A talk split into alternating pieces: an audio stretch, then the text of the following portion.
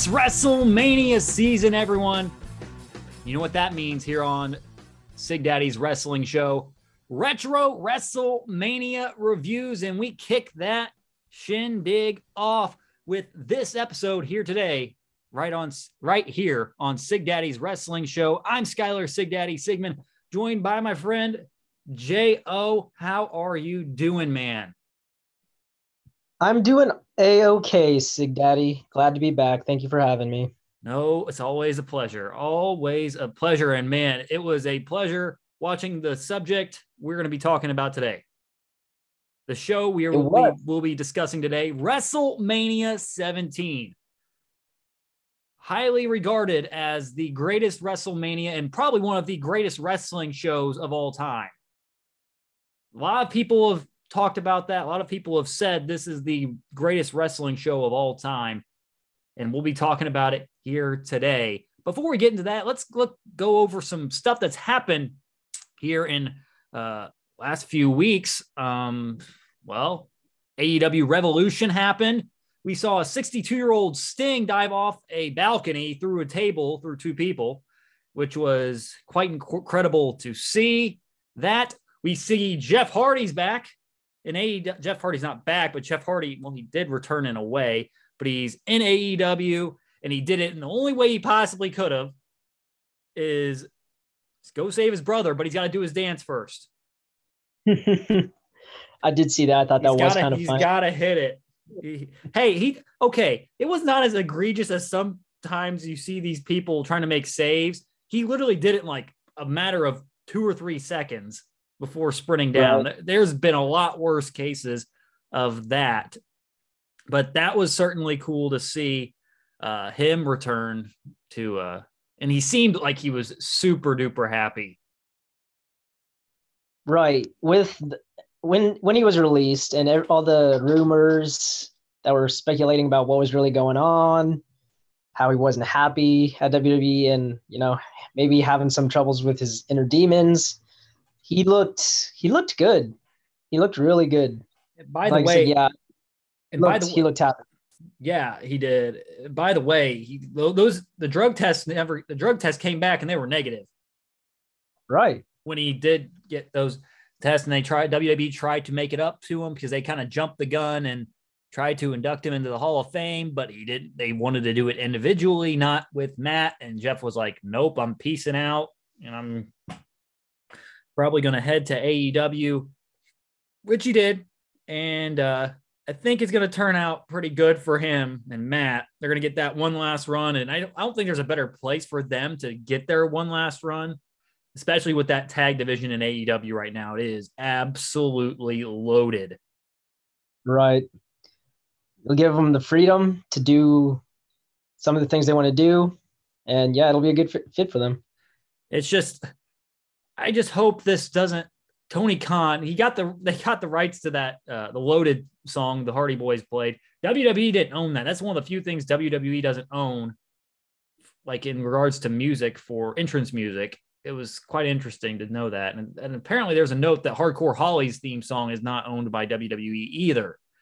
But because a loaded that loaded song for the Hardy Boys, that thing's used been used in TV shows and movies and all that kind of stuff. Yeah, I didn't because I didn't know that either. Because you know, knowing WWE, they want to own everything, like names, music, themes, attire, maybe even. But did very strange that they didn't own that. Uh, speaking of uh, AEW, before we get into that too, is William Regal. He's he's with AEW now too. They're just snatching everybody up now. And uh, William Regal, the professional that he is, he went over on his promo time on Dynamite this past week, and then he went on social media to apologize for it. That's old school. Regal doesn't get enough love, and we're about to talk about William Regal here in the not too distant future here as we begin this WrestleMania 17 review. Let's just kick this thing off proper. It's from the Reliant Astrodome in Houston, Texas. Record setting attendance 67,925 people in the building, allegedly. which I think it's, it's probably near near accurate on that one because it was the Attitude Era. Everything was they were super hot at the time. Uh, buy rate was over a million, a million forty thousand, which was I think the highest ever at that time. Was later surpassed by WrestleMania 21 and then WrestleMania 23. Uh, took place April 1st, 2001. And uh, the opening video packages showing people from around the world watching WrestleMania. And then at the end, it's saying, Welcome to WrestleMania, a celebration of life. And it's sponsored by Snickers Cruncher. And they present, and you don't hear this very often, you don't hear this ever anymore, but presents the granddaddy of them all, WrestleMania. And then we hear the Limp Bizkit music, My Way, which is not there, there's not a more fitting song for that era of wrestling than My Way by Limp Bizkit. And I don't think there is a better pay-per-view theme song than this one for WrestleMania 17. Right. On my notes, I even wrote down the question. Remember when Limp Bizkit used to be a thing? because he was all over the place in WWE around that time. And yeah, it was a good theme. I really liked it. And well, we'll talk about that theme later on in this uh, review of WrestleMania 17 or X7 as they uh, labeled it. But uh, they show WWF New York, which was a thing at the time, which was a uh, kind of, I think, a nightclub thing Speaking of that, interesting note. My stepdad, when he was in the military, he was in New York at one point, New York City. He went to WWF New York and got an autograph from the big boss man. Oh wow, that is really cool. Uh, looking at the commentary, the commentary booth, Jr. and Paul Heyman. Gosh, uh, I, what, what listening to them throughout the show, just so underrated. I I wish they would have worked together more. They just they meshed so well, and that's uh, I'll save some of the stuff that I wrote down later on. You could probably guess on what match, but mm-hmm. it just so well together. So uh, Jr. and King aren't bad by any means, but I think I'd give it to Heyman and uh, Jr. over. They were so good together throughout the show. We kick off the show with an Intercontinental Championship match. It's 11 matches on this show, six titles on the line. Chris Jericho, the Intercontinental Champion, taking on William Regal for that Intercontinental Championship. The wild thing to think about at this point is 21 years later, they're both in AEW. They're working for a non WWE company. That's just the crazy thing to think about. And another thing I wrote down, uh, because yeah, both Jericho and Regal are there, but 21 years later, Jericho's still active as a wrestler. My goodness. And when you're gonna we're gonna see more active wrestlers at the end of this, by yeah. the end of this, it's just a teaser of everyone. But uh looking that we're going into the match, Regal was the commissioner of the WWF at the time, the video package, uh, Regal regime. Jericho tells Regal to shut the hell up at one time. Jericho gets set up for a match with Right to Censor, which was a thing at the time handicap table match versus the Dudleys. At one point, Jericho pees in Regal's teacup in the buildup, which Regal does a great job of selling the, when he drinks it, which ultimately sets up the match. At one, and then Jericho at one point dresses up at Don, as Doink the Clown, and we'll see more from Doink later on in this episode. Gosh, there's a lot of stuff that goes linear in this this uh, WrestleMania, and uh, puts him in the walls. And then uh, we get to the match and we uh, start out with strikes and whip it to the corner by Regal. This is a shorter match, a clothesline off the rebound by Jericho. Jericho takes him down with the forearm. Jericho follows that up with a leg lariat, sends Regal out to the ring. A pescado by Jericho almost completely misses Regal. Uh, Jericho gets him back in the ring off top with a back elbow.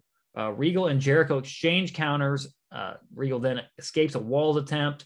Uh, Regal then sends Jericho shoulder first into the post, and this is kind of the kind of the story of the match, which is the uh, shoulder work on Jericho as Regal works that shoulder throughout the match. Eventually, Jericho escapes a wrist lock after Regal does some work on his shoulder, reverse elbow. Jericho goes for a Lionsault, misses. Regal with a roll up for a near fall. Then Regal turns to Jericho inside out with a German suplex. Regal then exposes the turnbuckle, sends Jericho shoulder first into the the uh, I think the uh, was it the ring post, something along those lines. Uh, multiple enziguris. Uh, yeah, he sends shoulder sends Jericho shoulder first into the post. Uh, they expose turnbuckle, I'm assuming. Multiple enziguris by Jericho, big forearm. Jericho starts his comeback, missile drop kick off the second rope for a near fall. Jericho then whips Jer- Regal into the corner, goes for the splash. Regal moves. Regal then goes up top, which I was that was that blew my mind. Yeah, one thing I did want to say uh, as part of this match, and honestly, all of the others, it was crazy seeing how young a lot of these wrestlers were at the time, and just seeing uh, Regal wrestle because I caught the tail end of him as an active wrestler when I started watching in 2007, 2008, 2009. So of course I knew I knew who he was, knew the character and everything. But seeing him wrestle at this stage was really, really interesting to see. Yeah, and you don't really know how you don't really the thing is with Regal, you don't appreciate him until afterward. You, you don't appreciate him until years later. You're like, oh my gosh, Regal was freaking amazing. It was good. And he was, and this was like, and though this match was short, it's very solid match where, uh, as Jericho whips Regal into the corner, he goes for a splash and Regal moves. Regal goes up top, like I said earlier, going just circling back. Double underhook suplex from the top by Regal scores a near fall. Jericho flips out the back suplex into a double leg. Regal counters. That was a beautiful counter, by the way, into the Regal stretch as uh, he kind of mm-hmm. grabbed Jericho's leg and rolled him into it, which is a modified uh, STF, by the way. That was a beautiful counter. Yeah, I was. I had I actually had to replay it because I missed part of it, and when I looked away and then looked back, and Jericho was in. I was like, "Whoa, what I missed? What happened?" But then when I on rewatching it, yeah, that was smooth as hell. Smooth as hell. And then uh, Jericho eventually makes it to the bottom rope. After a few knees, Jericho peppers Regal with knife edge chops. Regal's chest is pretty. Regal's chest was red as like soon as this match started. Uh, Jericho goes for more offense. Regal then kicks the arm, the injured arm that he's been working for most of the match. Moments later, Jericho sends Regal headfirst into the exposed ring. Uh, moments later, Jericho sends Regal headfirst into the post. Running bulldog by Jericho suplexes Regal to center him. That was a little bit of an awkward moment there, awkward transition. But then Jericho hits the Lionsault and he retains at seven minutes and 40 seconds. Uh, grade for this one, uh, I'm going to give it a, I'd say, i am going to go with a B because I thought this was a very solid opener with a really good limb work by Regal, focusing on Jericho's shoulder. And it was an easy story to follow and it was a good opener to kick things off. I would agree in all of that. Um, I gave it a B as well. I wrote down uh, the, the Lionsault, man. When Chris Jericho was, you know, young and spry, he could he hit that and made it look so good. Um, I know he did it a little bit in AEW, and I think I saw it when he was in New Japan. But you know, of course, he's getting a little older, can't can't move like he used to. But but man, I did you, the line. The Lionsault's uh, yeah, very underrated move. And he, did you have you seen the shape he's in now? Mm-hmm. Dude's ripped. Yeah. He's more ripped than he's ever been. Right. Yeah. Yeah. Because he he got he was a little he was bigger, a little chunkier for being honest. But yeah, he looks almost like he did did here. And he was just, and I watched his match with Eddie Kingston back at Revolution here, just mo- kind of going from forward to bringing it up to the future or whatever from the past. He looked as good as ever in that Eddie Kingston match with it was it was it was a really good match. And It was a fantastic way to open the show, as well as this match. To giving it both Jo and I giving it a B grade. Um, following that up will be they cut to the back uh, with Shane showing up in a limousine with a WCW plate, and this is the time that Shane bought WCW from underneath Vince McMahon, his dad. And then we cut to the back where APA is in the back with Jacqueline, and the Bradshaw's looking for Taz. Bradshaw can't relax. They're telling him to relax. Faarooq does.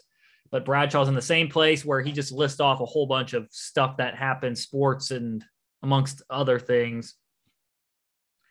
And uh, yeah, they're in their bar bar area, the APA kind of bar. And then right after that, we go to our next match, which is a six man tag, right to censor, Bull Buchanan, the Good Father, and Val Venis, with Steven Richards as the manager, taking on Taz and the APA, Faarooq and Bradshaw with Jacqueline in their corner.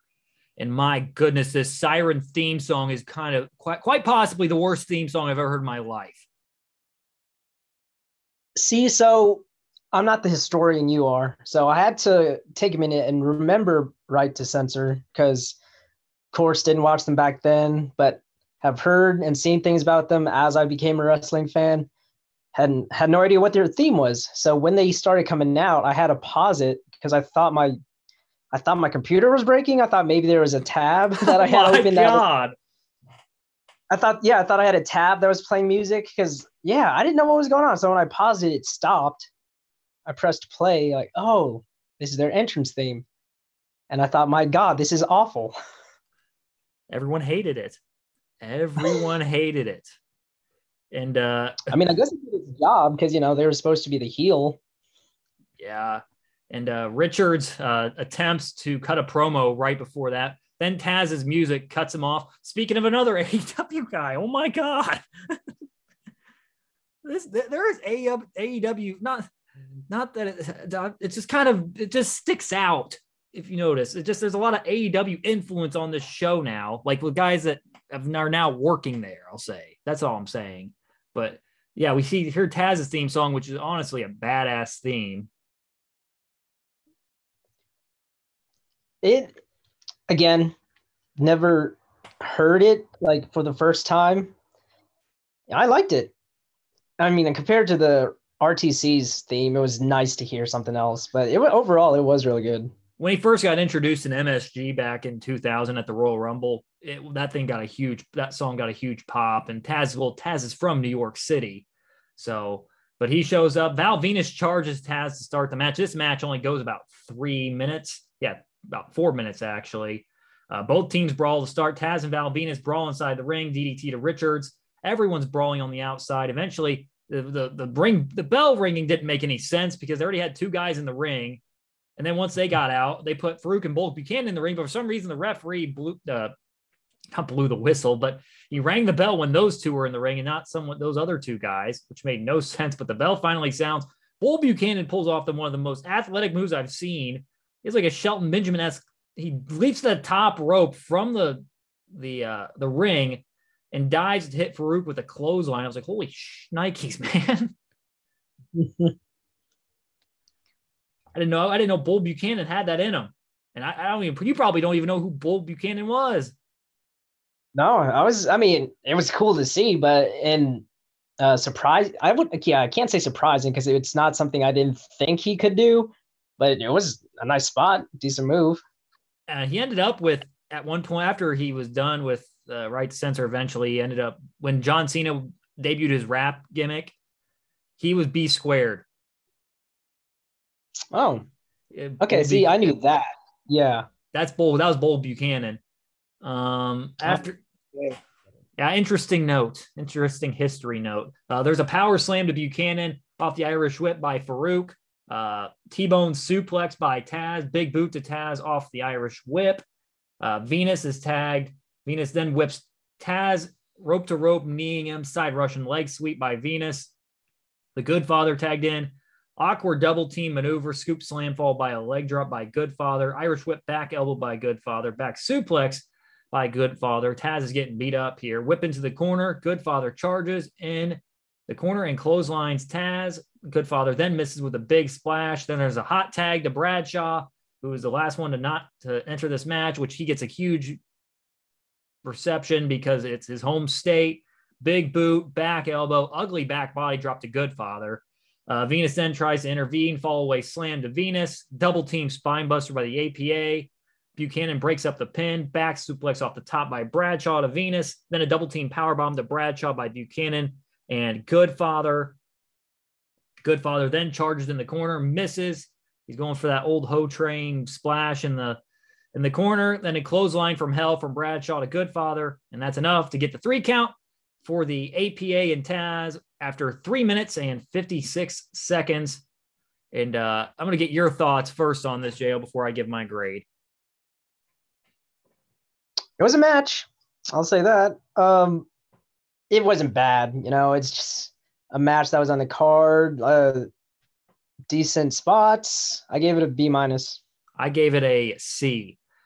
And yeah, it wasn't long enough to really get into anything. All I think the purpose of the match was to give Bradshaw a win in his home state and to make the crowd happy.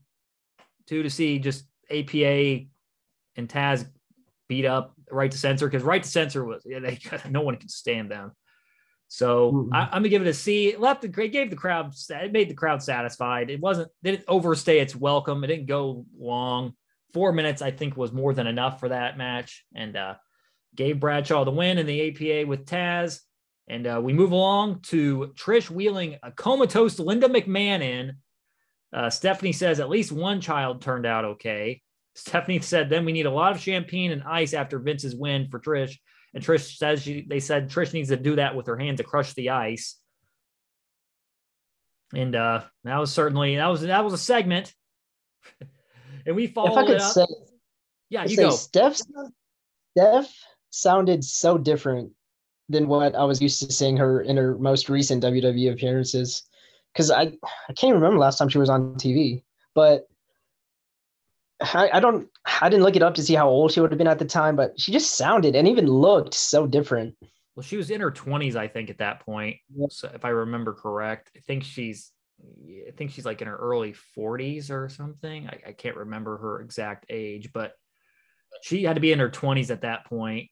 Um, but after this, after that, we get the car crash of car crashes. It's Kane versus the hardcore champion Raven versus the Big Show in a triple threat match for the WWF Hardcore Championship. And Raven brings in a shopping cart of items to the ring, including a toy Frankenstein, a kitchen sink, amongst other things. It's falls count anywhere. And first note I have this match before even so Raven makes his way out first. Kane makes his way out, and he looks freaking jacked beyond belief here. They talked about how this young man Kane was going to be the future of WWE. I actually did the math on this one. It's if I did it right, which I'm hoping I did, he would have been 34 at this time, which is not old by any means. And 34, you could probably say, is still part of his prime. But yeah, he looked amazing. Dude looked freaking huge. And then the match starts without Big Show even arriving yet because Kane and Raven are brawling. Match starts. Big Show hasn't even arrived yet. Then Kane and Raven brawl in the ring as Big Show walks down to the ring. Big Show's just taking his freaking sweet time. Kane presses Why Raven. Not? That's true. Kane presses Raven out of the ring and throws him to Big Show, who catches him then Kane off the top rope to the outside, clotheslining Big Show. Then Raven tries to steal one. Then Raven's tossed over the guardrail. And uh, then Kane picks up Raven as they walk through the crowd. Big boot to Kane by Big Show. They eventually get to the top of the ramp. Big Show and Kane brawl. Kane throws Big Show into a sidewall. Kane then goes backstage and gets hit with a street sign by Raven. Raven's just lying in wait backstage that's the one thing I liked about Raven was just kind of running away and just trying to steal a win most of the time here because they're like, I have no chance against these big guys. These guys need to beat the crap out of each other, and I need to get out of dodge and just try to sneak away with a win. Like Paul Heyman was saying during the match, that was the perfect game plan for Raven, the smartest game plan for Raven. He wasn't gonna he wasn't gonna duke it out with Kane or Big Show. Just let them have their fun, and then yeah, just sneak in for a pin. And uh once they get backstage, uh, Raven runs away from Big Show, and then Big Show goes into a cage with a referee. Yeah, no, actually, I missed something. But Kane, as they went backstage and Raven hits him with a street sign, Raven then gets his head put into a wall. Big Show then slams Kane on wooden pallets, which had to be horrible. And then Raven runs away from Big Show. Big Show goes in the cage with a referee, which was a smart move, but Big Show did not lock the cage. So Kane hits Big Show with a broom as he enters the cage. Then Kane and Big Show brawl. Kane breaks a two by four over Show's back. They're hitting each other with everything here. And then Raven tries to choke Kane with a garden hose. Raven then gets thrown into a cage, which breaks it. And uh, Kane then chokes Raven. I can't imagine how much property damage they did here. Right. Because I was going to say some of my favorite spots were when uh, Kane would, yeah, just busting through walls, windows.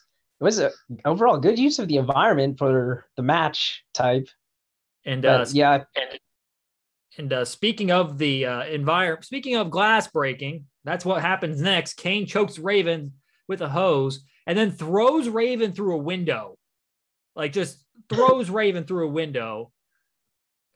And Big Show throws Kane and knocks him through a door. And then Big Show goozles Kane, and then Kane goozles him back. They throw each other through a wall eventually. And then Raven throws a table onto Big Show. Raven steals a golf cart eventually and b- takes Big Show with him. Oh, and then this spot is memorable because literally when they ran off the ledge during this, if you haven't watched it yet, go out, go out and find it. It's on Peacock, WrestleMania 17. They when they run off the ledge, they are inches away from cutting off power to the whole building. When Raven goes right, off that yeah. rail, that that uh that uh uh what's it called? That um yeah, off the ledge, that little ledge they had by the cage, that cage they were driving by, literally they were inches away from knocking the power out to the whole building. Right. I wrote wrote uh, that note down as well because it was supposed to be a chase because he was supposed to drive away. Kane was supposed to chase him, but I guess he just lost control and ran into a wall. Man, that, WrestleMania X7 would have been remembered very differently if that went the way it could have. That that really could have ended badly. And then Kane does. He actually, I think, he goes with the chase thing as he gets the golf cart with the official, mm-hmm. and Raven literally gets his leg almost ran over here. He was very close to getting leg because Kane didn't slow down quick enough, and Raven about got his leg completely ran over. And then after that, Raven hits Kane with a box full of packing peanuts, and Jr. with a great line here. There goes the Snapple after Raven gets thrown over the beverage table, and Raven's like cut up real bad from the glass. And that was one of the that was the line that stuck out to me for that match. Is the, there goes the Snapple. I wrote down the Paul Heyman's response to that. I was like, "Oh, that was my favorite." It was like peach mango. oh my! I didn't realize that. My goodness. Yeah. And then they. Yeah, uh, I wrote that one. That's that's that's gold. And there was a lot of more gold lines here later on from different people. Even um, they continue brawling towards the gorilla position. They make it back to the top of the ramp. Uh, Kane lays in the Big Show with rights. Big Show clotheslines Kane. Big Show then presses Raven Big Kane gets the big boot on the show, sending him and Raven through a platform set up on the stage. Kane then with a leg drop onto Big Show. Ref has to slap the platform for the three count for Kane to win the hardcore championship. What a wild, wild, wild match that we saw here. That match went nine minutes and 28 seconds car crash. what I liked about this match particularly was it was a hardcore match, so they knew what the fans were wanting and were expecting, and spent almost no time in the actual ring. Like as soon as the match started, they made it a hardcore match. Weapons, the environment, all of that, golf carts. I liked it. And the thing, it didn't take itself too seriously it, it really didn't. You're right. It really didn't. Because even with the spots, like I told you about, uh, uh, the window with mm-hmm. Kane throwing Raven, and then when Big Show and Kane fell through the door, not not even the door. Well, I guess the door, and then the wall. That's something you see like in a Looney Tunes cartoon. It was just a lot of slapstick comedy thrown there with, but it was just a lot of fun. That was fun. Was. That was a ton of fun, and I gave it a B because uh, my description of this match was it was bowling shoe ugly, but so much fun to watch. It's a it, if you, it's like a guilty pleasure match for a wrestling fan. If you mm-hmm. just want to watch something that's just an absolute mess, but it's so much fun to watch, you can't look away from it. It's this match, and then I gave it a B. I gave it a B plus. That's fair. That's pretty fair. Mm-hmm. Say fun match. I liked it. That was so much fun. Uh, then we cut to Kurt backstage watching him tap out to Benoit. Christian and Ed show up to talk. They want to talk about celebrating after they both win tonight. And then Angle's convincing himself that he never tapped out because there was an official there to uh, to uh, make it well official. And then we get shown Jimmy Snuka at WWF New York, and then Coachman, Jonathan Coachman with a fan from uh, Brisbane, Australia. Well, speaking of another AEW thing, Big Show. Mm. Oh yeah, didn't even didn't even think about that one. I didn't even think about that, but uh, Co- gosh, there is so much. I can need to count by the end of this. I'm gonna have to count everybody that's involved here with that that, works at AEW now because it's just so weird seeing this show and just seeing all the influence now that it it, it uh, has. Uh, Coachman, he's shown with a fan from Brisbane, Australia, Brisbane, Australia, coming from probably the furthest away out of anybody to her first ever wrestling event.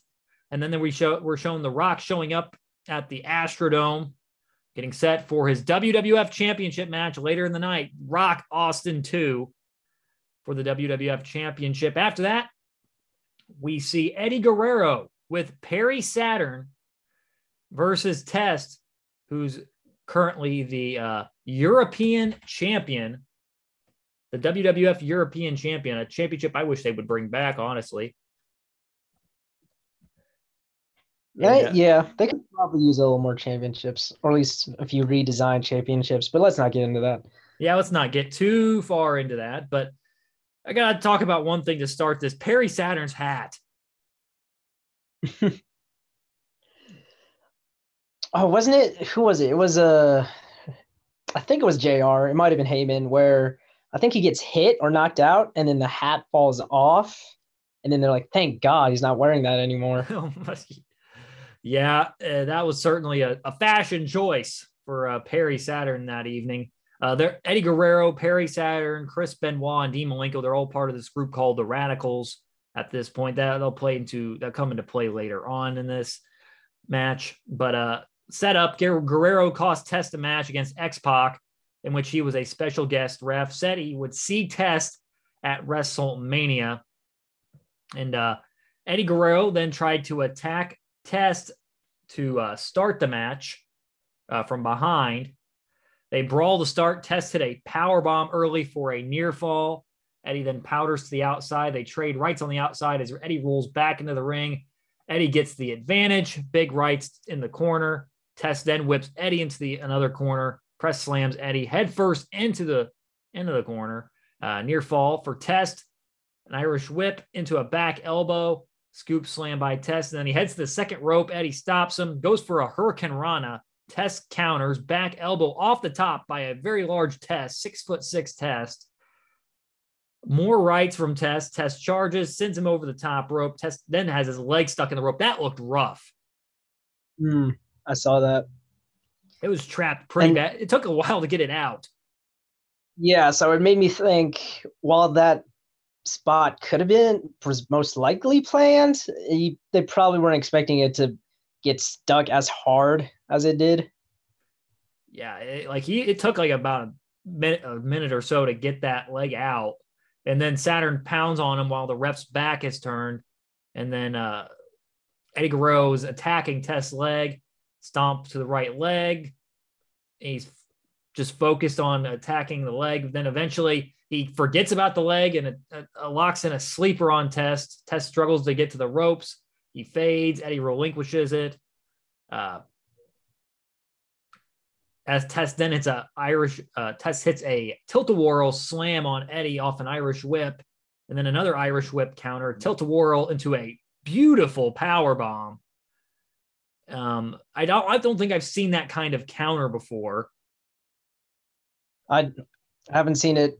That was I'm pretty sure that's the first time I've seen in that kind. Yeah and then a uh, back elbow at a charging test in the corner. Test locks and a full Nelson on Eddie. Full Nelson on Eddie.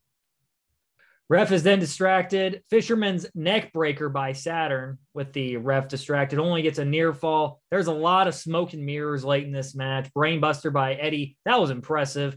Uh, he heads up top mm-hmm. for the frog splash. Test moves, goes for the big boot. Eddie ducks, pump handle power slam by Test. Saturn then distracts him, giving a chance for Eddie to recover. And Eddie gets Eddie kicks out. Saturn then comes into the ring again. Big boot to Guerrero. Test goes goes for the cover. Malenko, fellow radical member, shows up and pulls Test off the cover. Test then pulls Malenko up. Big right hand to Test. Eddie then uses the belt to drill Test while Malenko is distracting the ref. Eddie covers, gets the three count, winning the European Championship at a time of eight minutes and 32 seconds. And uh, there was a lot going on during this match. And maybe it was to protect Test. I don't know exactly, but it was very overbooked. Eddie cheats, which becomes his thing, his gimmick, uh, cheating and winning. And uh, I gave this a C plus. Very overbooked with lots of smoke and mirrors, distractions, all that kind of stuff. Uh, what were your thoughts on it, Jo? So I I am a big fan of when you can tell there's a game plan that what the wrestlers are using. So uh, you might have, I think you mentioned it. There was limb work. Eddie Guerrero, the smaller of the two. So the smart way to take out the big man is go for the legs, the injured leg. And I like the limb work, the storytelling that it told. And it, it was how what we know now as classic Eddie, you know, cheating, some shen- shenanigans, but do do what you can to get the win. Um, so I like that. I gave it a B. Yeah, I just didn't like all the. I I I got the game plan. I just was not a fan of the execution because there was just so much going on by the end of it. But like we said, we all have different opinions. Like we've said before on the show, we have all different opinions on matches, what we like and what we don't like, and that's okay. No need to get uh angry at one another. Especially we see that on social media these days. It's like, oh, if you like mm. this, that's stupid. Okay it's just not my taste. I, I just it's just not for me. That's that's the best way to put it, I guess. It's just not for me. But uh up next, man, Kurt Angle versus Chris Benoit. And Angle has a mic in hand as he enters. He's not a big fan of Texas and glad he's having his match here tonight because he's going to show Chris Benoit and the 65,000 yeehaws that he'll never tap out. He also tells them to lose their cowboy hats, which is so funny looking back on it. And he says, You're not seven years old. And the funny thing is, months later, Kurt would be wearing a cowboy hat alongside Stone Cold Steve Austin. That was my exact first thought as well when I heard him say that. And the funny thing is, it's not even it's not even a regular cowboy hat that he wears. The one he wears is more ridiculous than the ones he's teasing him about. So I thought that was really funny. And even Heyman on commentary even Heyman most on comment- even Heyman on commentary most of the night here, he uh he he gives crap to JR about his cowboy hat all night long. And it's just a constant running joke the whole time. Um mm-hmm. the story build up to this match though is both guys tapping out to the other's submission holds this past week um, we get a lot of amateur wrestling exchanges, which, as a former amateur wrestler, made me very happy. Uh, Benoit's holding his own with the Olympic gold medalist, and I, and I made the nose that some of the this will be so this is some of the best amateur wrestling you will see in a professional wrestling match. I'm not gonna lie, uh, Sig Daddy. I replayed that opening sequence. I think two, three times. It was just so nice to see. I mean, I I didn't wrestle at all in high school, no amateur experience, but I know what it looks like and or how it's supposed to look, and it, it looked good. And it was about as close to real as you can get. Like that in a professional setting, that's about as close to real as you can get. Because I was just super impressed by it. Um, Angle gets the advantage here. JR says Benoit claims to be the best technical wrestler in the WWF, which is kind of the story of this match. Who's the better technical wrestler here? Mm-hmm. And uh, what I what I loved here too was Heyman and Jr. describing each man's past, like Angle's amateur right. background and uh, Benoit's background, uh, tra- training in the Hart Dungeon and wrestling in Japan. Heyman mentioned that, which was really cool to hear. I didn't see with that again showing my uh, ignorance at the time was I, I know new, I know New Japan has been a thing for decades along with WWE, but not knowing that it was mentioned back then was surprising to me. I don't know why, because uh, you know w, WWE always has that uh, rule. I say with air quotes that they don't do it anymore, obviously. How, but WWE was the only wrestling promotion that exists. So mm-hmm. just hearing them talk about a different one was really surprising, especially for what they were at the time. Yeah, that was what I really I liked that how Heyman addressed that. And they don't do that anymore. They don't really address the past or whatever company they came from because they kind of just still they still think WWE is kind of the only company that exists in the wrestling universe, which is which eh, and it's it's just WWE's way of doing things. That's that's that's just it's just simple as that. Um, eventually, well, before that, I saw I made a note that crowd didn't appreciate this near as much as I did that early amateur wrestling sequence. Um, uh, Benoit eventually looks for the crippler's crossface. Angle then gets the ropes to break it up. More amateur wrestling. Benoit then tries to get the crossface again. Angle backs himself into the ropes and gets out of the ring for a mental breather. Another takedown by Kurt Angle. Another attempt at the crossface by uh, Benoit. Benoit then locks in the cross face for a split second before another rope break. While Benoit is chatting with the ref, Angle then he just turns this into a not, not an amateur wrestling match anymore. This is a fight. Mm-hmm. And, uh, and even though Continue. I was gonna say, even though they couldn't have done the amateur wrestling match, the entire match, because you said the fans weren't appreciating it, they wouldn't have liked the match if that's all it was. So they had to add, you know, another part to it. I definitely liked the beginning sequence, the beginning part of the match better. Yeah, and then uh, eventually after the brawl, they send oh, Angle sends him out of the ring to turn into a brawl on the outside. Benoit sent shoulder first into the ring steps. Uh, suplex to Benoit out inside the ring for a near fall. Back suplex for a near fall by Angle. Angle's in complete control now. Pounds and stomps Benoit into the corner. Benoit starts to fight back with chops. Irish whip into it. Belly to belly by Angle is patented belly to belly suplex. Then Angle stops Benoit's momentum. Another belly to belly by Angle. Short arm clothesline by Benoit. Angle with punches. Benoit starting to fight back. They trade strikes in the corner. Benoit hits the kitchen sink on Angle. Right hands from Benoit whips in, Angle into the ropes. Forearm to Angle. Then a snap suplex by Benoit for a near fall. Then Benoit goes to set Angle up on top. Superplexes Angle.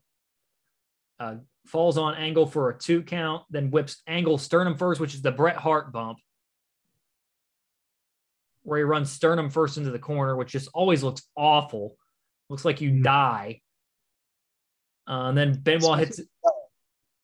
Mm-hmm. Especially if you sell it, right? Yeah. And then uh, Benoit hits the repeated Germans, going for a third. Angle counters, goes for the ankle lock. Benoit, I think, counters into his own ankle lock briefly. Angle fights his way out of it then goes for the crippler's crossface. Angle tries to block. Angle counters it in his own version of the crossface. And uh, Benoit knocks Kurt into Jack Doan, the official, locks in the crossface on Angle. Angle taps out, but there's no ref. Angle then hits the angle slam on Benoit while his back is turned. Benoit then nearly, just barely, kicks out of out at two. And then Angle hits a scoop slam, heads up top for the moonsault, which he almost always misses. Benoit hits, blocks it with his knees. Then Benoit goes up top, hits the flying headbutt. Angle then kicks out again. Angle then with a low blow mule kick as Benoit tries to German Angle and then a takedown by Benoit into a pinning combo as a uh, Kurt counters it that into a roll up with the tights. And Angle gets the one, two, three at 14 minutes and 10 seconds. So it was a nice, it was a nice crisp match. I liked it. It was great wrestling. Like the, and these guys had such good chemistry because they had another match at, at the Royal Rumble 2003 that was also magnificent. These guys just worked so well together. Their styles were perfect for one another because they were pretty much the same perfect. type of wrestler. Perfect. Their styles went perfect together.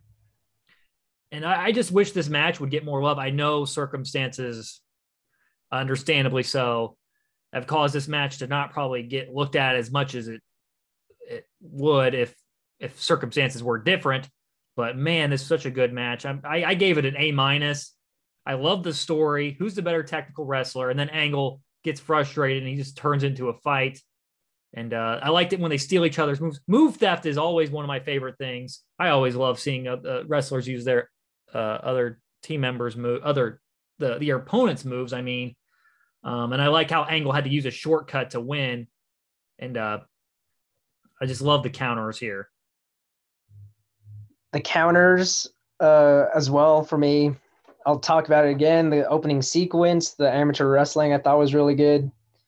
And I'll also put down on my, on, on my notes as well. I'm a big fan when they steal each other's finishers. Uh, I gave it an A.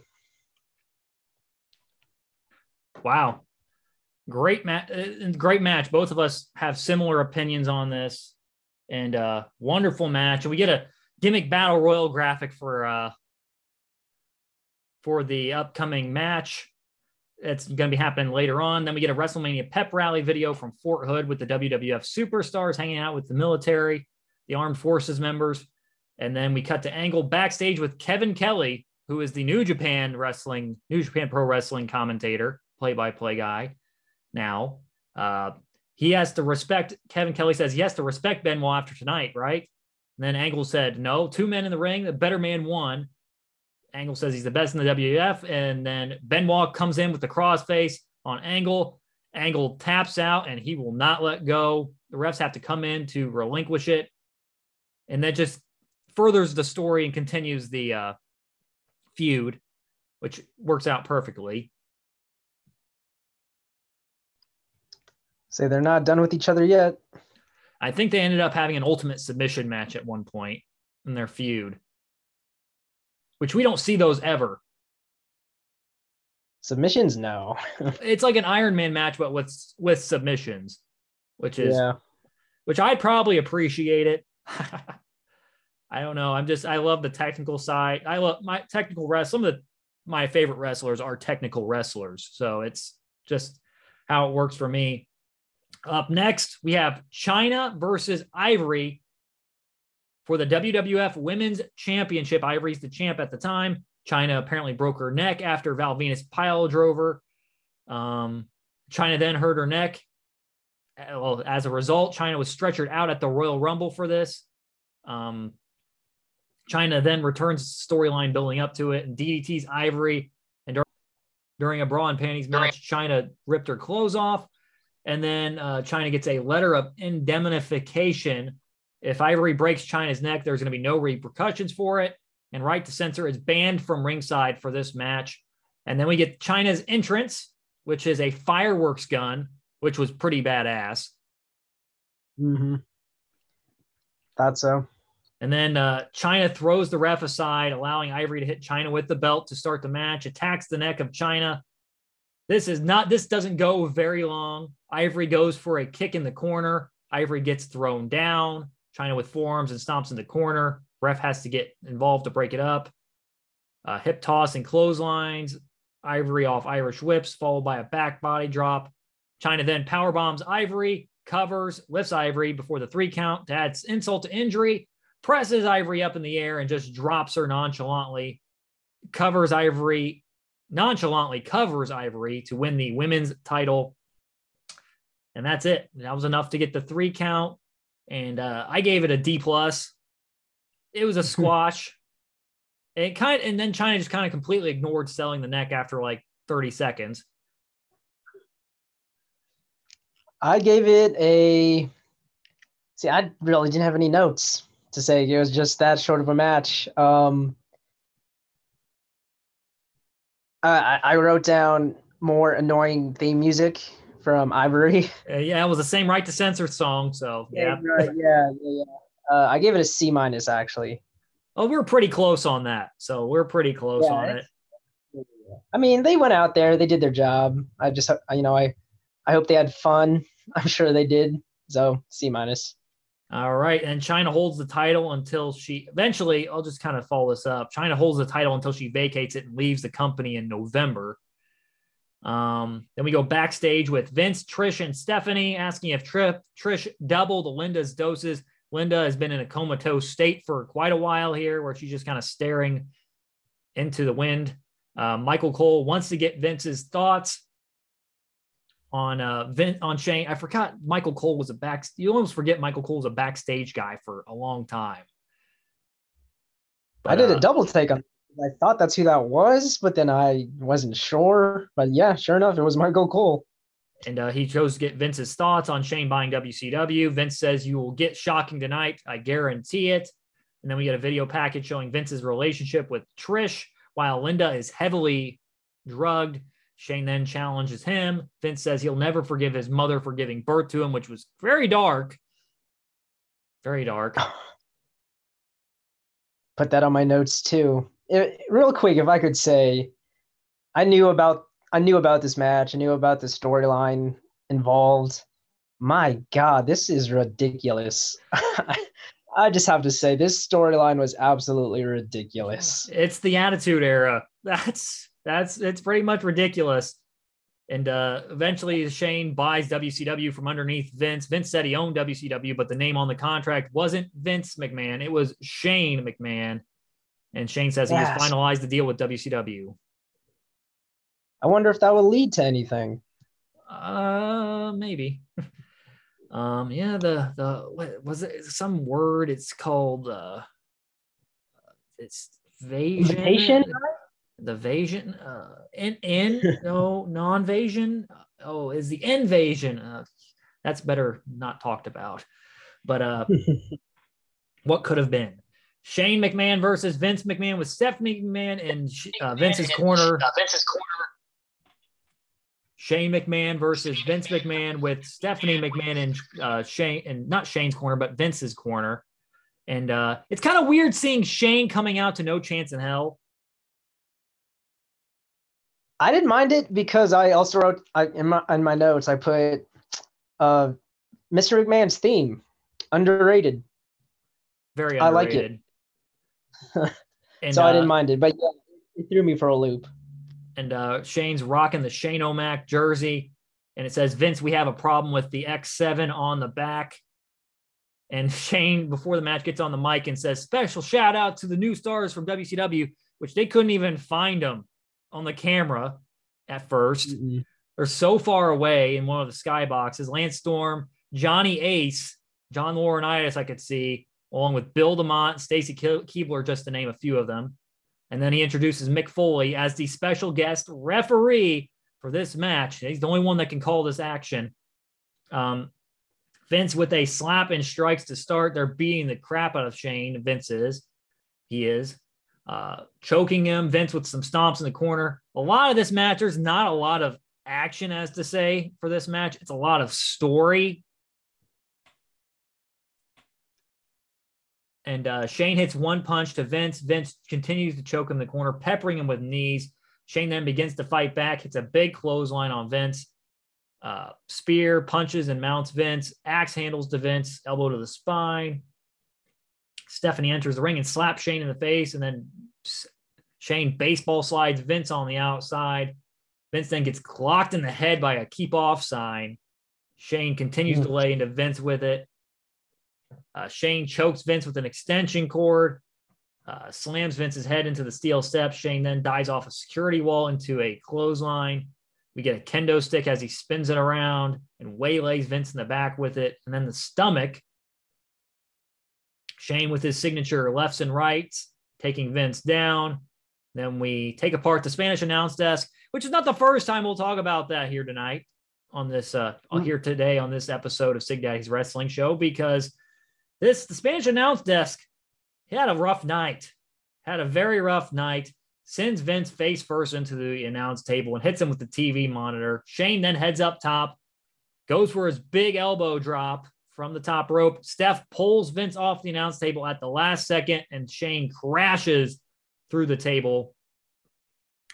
And this is where a lot there's a dead part in the match. Very, it's this is where all the story and the and the stuff kicks in at this point. Because first thing we do is get Trish wheeling a sedated Linda down the ramp to the outside, to the ringside. Then Trish talks to Vince and consoles him for a minute. As the storyline was going, Vince was having an extramarital affair with Trish Stratus. Oh um, God. Trish slapping Vince. Then Steph slaps Trish. Trish and spears Steph into the ring apron and they just end up brawling up the ramp at one point. Uh, Steph then, oh, that's that's before that. Before that, Steph slaps Mick as he tries to break up the fight, and then Steph trips running up the ramp. Trish follows follows her all the way to the back, and at this point, Vince and Shane have been down for probably about close to five minutes. It was a long time. Took a nap for a long time. yeah, it was a long wait, but it was the story kicking in. Vince finally stirs and calls his wife the five letter word for a female dog. Hmm.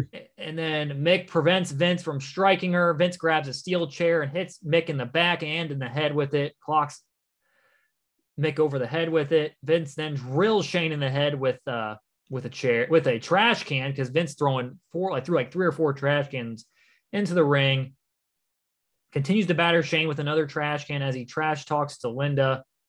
And uh, before that, before all that, when Vince was throwing the trash cans into the ring, he set he threw he got Linda out of her wheelchair, put her into the ring, set her on the chair, and had her watch him as he beat up Shane with the trash cans. And then as Vince was going for the third trash can, he raises it up, and Shane points as Linda rises from the from the dead out of the chair, and the crowd just absolutely freaking loses it here. Loses it. It's insane to hear. I never would say, I never would have thought Linda McMahon, Linda McMahon gets a pop.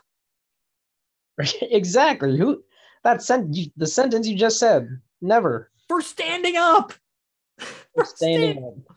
For standing up. And then Vince has their trash can raised. Shane points. Linda kicks him in the nads. And then Mick decides to beat the crap out of Vince in the corner because he's got to get his payback. And then a then Shane wedges the trash can in the corner, coast to coast to the trash can into Vince's face. Brutal spot. Shane covers and ends it at 14 minutes and 11 seconds as Mick makes the three count. So, with the ridiculous story and, you know, the whole marital affair, cheating, drugging your wife, which I have to say, Linda knows how to sell being drugged. Her faces, like in the promo and during the match, are pretty good. I'll say that. But with all of the ridiculousness, this match had no right to be as good as it was. No, it opinion. did not. It did not. like, man, it was it was awesome. I'm I'm sorry. It was fun. It was awesome. Um, I could give my oh also note another thing with the uh, uh, being underrated. The coast to coast, man. I don't think I've ever heard anyone talk about like, oh, my favorite finishers are the stunner, the swanton bomb, sweet chin music. No one, I don't think I've ever heard anyone say the coast to coast. That is such a nice move. And it's got to be horrible for the guy doing it oh, there's you can be trained all you want, but you're taking a bump once you use that move. Like it hurts. You know, it's like the Van Daminator is the same kind of thing too. Yeah, it's the it's the same kind of it's the same move pretty much, but like Van Dam mm-hmm. Van Dam does it with like a chair, which is oh gosh, that's rough. But uh, yeah, this this had better than it, it was better than any it had any right of being. Like it was just a lot of fun.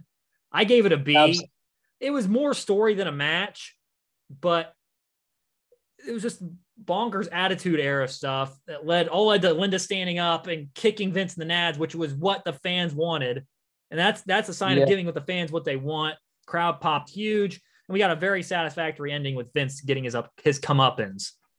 I'd say I liked how it was it it ended up being everyone ganging up on Vince McMahon. It was Linda, and then you talked about Mick Foley got in on it, and then Shane finishing him off. I actually gave it an A plus. Oh wow! Hey, you loved it. Hey, that's good. I that I I had a lot. I'll say that match was so much fun. And like, and uh, when I did the Stranger Rings podcast uh, for WrestleMania 19, like that, the Hogan match and Vince match, that was just it was better than any had any right of being. Yep. But uh, so Vince can put on a show when he when he had to. Yeah, he did. Uh, after that, WCU guys, WCW guys are celebrating, cheering him on for as Shane won, and then we get to see the Hardys at fan access with Kevin Kelly. They're kind of selling the fact that this match is going to be brutal, it's going to be rough. The TLC match, upcoming TLC match, and uh, Triple H and Undertaker are both shown backstage getting prepared for their match later on. And up next, TLC 2 WWF World Tag Team Championship match Christian and Edge, the Dudley Boys, Bubba Ray and Devon taking on the Hardy Boys, Jeff and Matt Hardy. And you look at this, you look at this uh, match. Four of these guys are wrestling still, actively. These guys are Ironmen. It's crazy. I, I don't even understand how after watching this match, which is is just insane, and and I'm gonna give like a move by move description of it. It doesn't it undersells the match for what it is. It's gonna be a total underselling of this. To start this match, to start this match, the Dudleys and the Hardys beat on Edge and Christian. And uh, then the Dudleys and Hardys brawl, whip uh, Bubba and Devon into the corner. Poetry in motion. Edge and Christian take out the Hardys and Dudleys with a ladder, like pretty much clotheslining with a ladder. Matt then gets hung in a tree of woe as Edge and Christian stomp on uh, Matt Hardy's groin. Um, then there's a drop toe hold to Jeff face first into a chair, which looked horrible. Mm. Edge then in the ring climbing a ladder. Matt with rights to Edge in the corner. Edge hops off a chair here comes the wild spots to start. Edge hops off a chair and clotheslines Matt off a ladder. These spots just got crazier and crazier as the match goes along. Insane. And then Jeff hops off Matt and drop kicks Edge off a ladder. Baseball slide to Bubba and Devon with a ladder. Matt then sets up separate ladders into the corner. I forgot to mention Hardy said poetry in motion at one point, but uh, Matt and Jeff set up separate ladders in corner in opposite corners. They hit the move. It's called Event Omega, their former company they ran in North Carolina, their own little wrestling company, the organization of modern extreme grappling arts. It's called Event Omega. Combination of a leg drop and splash combo, always beautiful. Hardys then get disposed. Edge scoop slam, scoop slammed by Bubba. Headbutt to the groin of Edge off the Wassup which was back a thing mm-hmm. back in the early 2000s. And that that was a Devon had to cover some distance there. That was three quarters of the way across the ring. That was far. Well, I was watching them set it up. I noticed like, damn, he's kind of far. And then that's the sign. Devon, get the tables. Bubba sets up Edge the on a table. Bubba I, reverts as an Irish whip. Jeff counters the kick to the face, goes for a Hurricanrana. Bubba then catches him and this is one of the most brutal spots of the match you'll see. As Edge is laying on the table, Bubba catches Jeff Hardy and power bombs him through Edge and the table at the same time. And Jeff, like, he took that all on his neck. Oh, cringed seeing that. I don't know how Jeff Hardy walks. I, I, I hmm. don't know. And then Dudley's, they set up four tables on the outside by the ramp. Then there's then there's three ladders all set up side by side in the ring. They all end up climbing at the same time. Everyone ends up falling, but I would say I don't know about you, Jo, but Christian takes the worst spill from the ring all the way to the floor. I was gonna say out of all of them, Christian definitely had the worst one. No, he, no rain had it, just straight floor. Like he'd even like Matt hit at least hit the ropes. Christian hit nothing. Nothing. And I think Is Christian's it, the master of, of he's the master of not hitting the ropes or anything off those. I'll say, uh, looking at the fall, I think he fell the best way he could have or should have, but there, that hurts no matter what. Like no matter what you do, that's gonna hurt. And Christian just had a ladder match recently too. Think about that. Christian just had another ladder match here last weekend. Um, like I said, everyone's every everyone ends up falling off the ladders. Christian sets up a table on the outside. Edge climbs a ladder, and then each uh, team's kind of running mate runs down the ring. Uh, first, it's Spike Dudley. He hits the Dudley dog on Edge. Spike then Dudley dogs Christian through the table on the outside, set up on the outside. Uh, Rhino then shows up to, to Edge and Christian's aid, uh, takes Jeff off the ladder, takes Devon out, and gores Bubba. Gores Matt Hardy through a table in the corner. And then Rhino puts Edge on the ladder to climb. Lita then arrives, takes Edge off the ladder. Rhino presses Lita. Spike low blows him. Then Lita hits her signature Hurricanrana to Rhino. And then Spike clocks Rhino with the chair, tipping over the, then causes Rhino to tip over the ladder where Edge was on. And then uh, Dudleyville device, which is a doomsday device, onto Rhino. They're trying to take out these guys, a third person pretty much to. And then Lita clocks Spike in the head with the chair. Like it was, he just she just laid into Spike with this. Spike took all of it. Uh, one of the notes I put down earlier were a lot of head chair shots. Again, different time period of the WWE, but yeah, a lot. there were a lot of them. And after uh, Lita gets hits Spike in the head with a chair, she turns right around. She she ripped her shirt off, exposing her bra, and then she just eats a 3D. Uh, mm. Edge and Christian taking out the Dudleys with chairs. Jeff Hardy takes the big ladder from Christian as uh, Edge was, I think, asking R- Christian to go get the big ladder. Jeff ends up taking it away from him. Heads up top with Rhino and Spike prone on the tables. He's trying to take out those third person, third peer, the uh, managers, pretty much. I'll say they're they're running mates. And there's Rhino and Spike are prone on the tables. Jeff swantons off the ladder through Rhino and Spike through a table.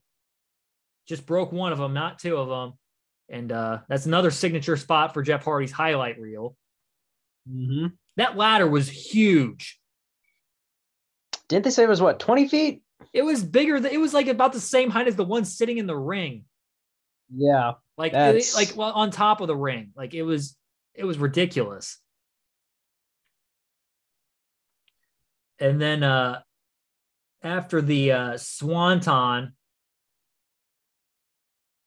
uh Edge has the big ladder. Christian and Devon climb both have the, they both have their hands on the title belt, the title cable. Matt pulls the ladder out from underneath them.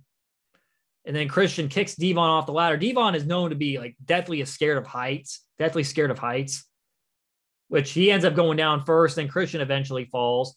Jeff then tries to pull off the most whack thing I've ever seen in my life. There are three ladders lined up like to the title. He tries to tightrope it and walk it he ends up falling down. He does climb the ladder, doesn't make it, but he tops that here in a few moments. He grabs the title belts, losing his balance. He gets his feet back underneath the ladder for a moment, but then Bubba Ray ends up taking the ladder away from Jeff, just leaving there, leaving them, leaving him there hanging. And Edge is up top, up in the probably about the middle rung of the big, big ladder. Jeff just hanging there, and Edge spears Jeff off the ladder, sending them both crashing to the mat. The most memorable spot that gets replayed so many times. It, that's been on replay for forever. And it just looks horrible. Sig Daddy, that specific spot, it, it could be a random Tuesday, like throughout the week and I'm just sitting sitting uh, at work or on my break, and then I'll think to myself, I want to watch that spot again where Edge spears Jeff off of the ladder. And I do that. I've done that ever since I first saw that clip. And that clip is anytime I'm talking to someone about wrestling and they say, "Oh, wrestling's fake," oh, da, da, da. I show them that that clip. Yeah, you want to say wrestling's fake? yeah. Uh, that, that was not. That's pain. That's pain. Yeah, that usually shuts them up. I should say, but iconic spot. Like when I, I saw it was coming up, there was just a big smile on my face. Like, bro, I, I love that spot so much. And it was rough on both guys. Yeah. No doubt about it. And you think you think it can't get any crazier here because like I honestly the way this is built, they they kind of built the spots up. It's like okay, this one that's bigger, bigger, bigger, bigger, and then this this like I it's not looked at as much as the edge spear off the ladder, but I, I you got to talk about it because Matt and Bubba are up next or up on the top of the ladder. Rhino pushes the ladder, sending Matt and Bubba Ray through the four tables that the Dudley set up on the outside earlier in the match. It looked that was that was a car crash, like an absolute car crash. As they all go, they both go through those four tables, and then Rhino gets Christian on his shoulders. Devon's on the ladder, but Edge is holding his leg, and Rhino assisting Christian. Christian's able to grab the titles before Devon can, and they re- they uh, win the WWF World Tag Team Championships at 15 minutes and 50 seconds. What a ride! That match was a ride, and uh, it was just it's it was an insane ride. Like it is the greatest car crash you will ever see. There's so many memorable moments that stick out. The power bomb to Jeff through the table, the swanton off the ladder, the spear from Edge, the the finale of Bubba and Matt crashing through the tables, the man the third people for the third person for each team coming out and helping out. There's so many standout moments in the this match that's why I think it lives on for as, as long as it has. It's still looked at as the greatest TLC match ever. It's hard to argue that. And uh, Sig Daddy, I, I, I feel like I should say that when you're talking about people who were still wrestling from this match, we have to mention that Lita had a run recently. Oh, I forgot. And Rhino is still around too in Impact. Yeah. Gosh, yeah, I didn't even wild freaking wild, man. Uh, and so I do want to ask. Yeah, ask. I did want to ask ask you what you thought about it though, because you mentioned it. I wrote it down. What was Jeff trying to do with those ladders? Was he going to walk across it and do like a leg drop onto who is it, Christian on the bottom, or was he just trying to? I think he was trying to walk his way to the titles. Okay. He was trying to walk to the cross the ladders and grab the titles, and I think that was eventually going to set up that spear spot anyway. Oh, okay. I see how that would work. See, I thought maybe he was going to do a jump walk across and then do a leg drop on yeah, Christian on the bottom, I think. But no, that yeah, I could see that. That makes sense. But uh do you have a, you have your grade for this? Oh yeah, yeah. I gave an A plus. Same. I, I couldn't I couldn't give it anything lower. I couldn't. No. I, you can't give this thing anything lower. Anything lower would be an injustice. An insult to everybody that was involved in this match. It is one of the best. It is the best TLC match ever. And I and there, there, some people probably have an argument, but I don't think there's much of an argument here. No, I, I've seen I've seen TLC one. This is better. And the, the and ever the, ever since this match, they've been trying to reach that mark, and it's it's almost impossible to reach with what they did here. And uh, we get a cool down though afterward. We get more fan access stuff, and then we get the gimmick battle royal. We get a, we get the attendance announcement first, which is most people for most people ever for an event in the Astrodome, the Reliant Astrodome, sixty-seven thousand nine hundred twenty-five. But man, the nostalgia here coming up, even though this is a cool down, it was just so much fun. So we get Mean Gene Okerlund as the play by play guy and Bobby the Brain Heenan as the color analyst for this match. rest in peace to those legends. Those those those are some of the goats. Mean Gene and Bobby the Brain. Um, we start this match, uh, not match, but we the entrances. The entrances last about three times as long as the match. Oh, it definitely. So we get Bushwhacker, Butch and Luke, Duke the Dumpster, Droese, Iron Sheik. Um, then oh my God, Heenan had one of the best lines of the show. By the time Iron Sheik gets to the ring, it'll be WrestleMania 38. And that's Wrestle. The funny thing about this is how appropriate it is. WrestleMania, I'm pretty sure it's WrestleMania 38 this year. oh, wow. Let me look at it. I got to make sure. I got to make sure. I got to double check this because if I, if I'm make, make sure to fact check this before I. Oh my gosh, it is. So Iron Sheik's still making his way to the ring now. So that's why you picked uh, WrestleMania X7 to do because it's timely. I didn't even realize. I had no I idea. Realize, I had no idea. I had absolutely. I no had I- absolutely no idea. I had absolutely no idea this was going to be that. It would. It. He would say this line here. I'm like, that just blew my mind. I was sitting there Like, watching it- it today, and I was like, "What?" I had to. I had Honestly, to. I had to rewind it like once or twice. What are what are the odds? Uh, then we get Earthquake and Goon, Doink the Clown, uh, Kamala with Harvey Wippleman and Kim Chee, Repo Man, which is Simon Miller's favorite, by the way. Mhm. From WhatCulture? Jim Cornette, I'm like, oh God, is in there. Nikolai, Nikolai Volkoff, Freebird, P.S. Michael Hay, Michael P.S. Hayes, One Man Gang, Gobbledygooker, Tugboat, Hillbilly Jim. And Bi- Hillbilly Jim looks like he's in the best shape out of everybody in this match. Uh, Brother Love shows up, says "I love you," which is Brother Love. Uh, it's Bruce Pritchard. That's in. He's in his home state, and then Sergeant Slaughter is the last one to enter this match. And I said the entrances probably tripled the time of this match. It was just cool to see the entrances of these legends and sometimes less known gimmicks of the '90s, even.